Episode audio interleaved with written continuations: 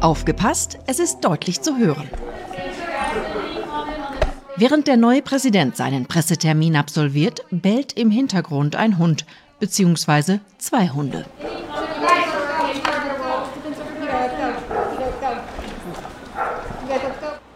Die Pressefotografen erwischen die neuen Bewohner auf dem Rasen.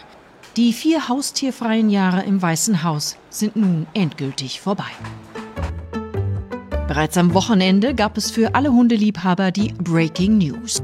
Die First Lady twitterte den offiziellen Einzug der Schäferhunde Champ und Major ins Weiße Haus und stellte die ersten offiziellen Fotos vor. Es folgte eine Flut an Glückwünschen. Unter den Gratulanten waren nicht nur ranghohe Demokraten, sondern vor allem andere Vierbeiner.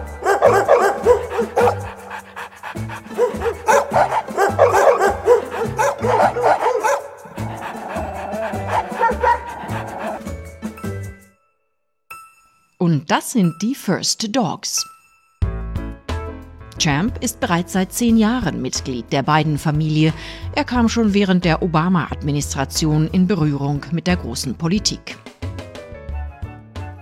Der junge Major wurde 2018 aus einem Tierheim in Wilmington, Delaware adoptiert.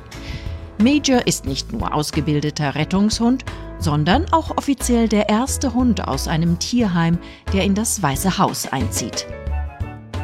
Grund genug für das Tierheim, eine Inauguration Party zu halten mit entsprechenden Songeinlagen. I am adopting that doggy in the window. Die Geschichte der Haustiere im Weißen Haus hat Tradition, wie die Historische Gesellschaft auf ihrer Webseite dokumentiert. Dabei schafften sie es sogar mit auf Ölgemälde, wie hier bei First Lady Grace Coolidge.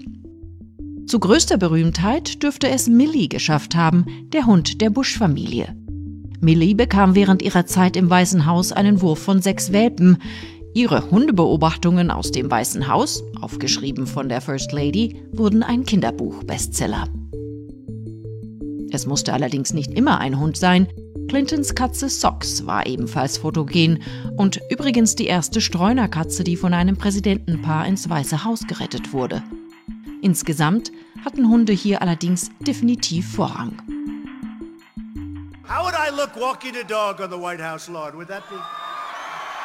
Dass Trump mit dieser Tradition brach, brachte ihm Gegenwind von Tierliebhabern. Joe Biden nutzte Trumps fehlende Empathie für die treuen Vierbeiner schon im Wahlkampfendspurt.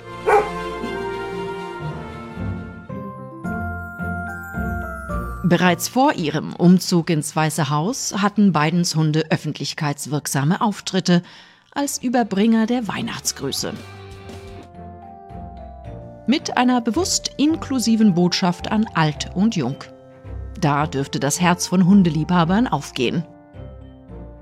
Aber Achtung alle Katzenliebhaber.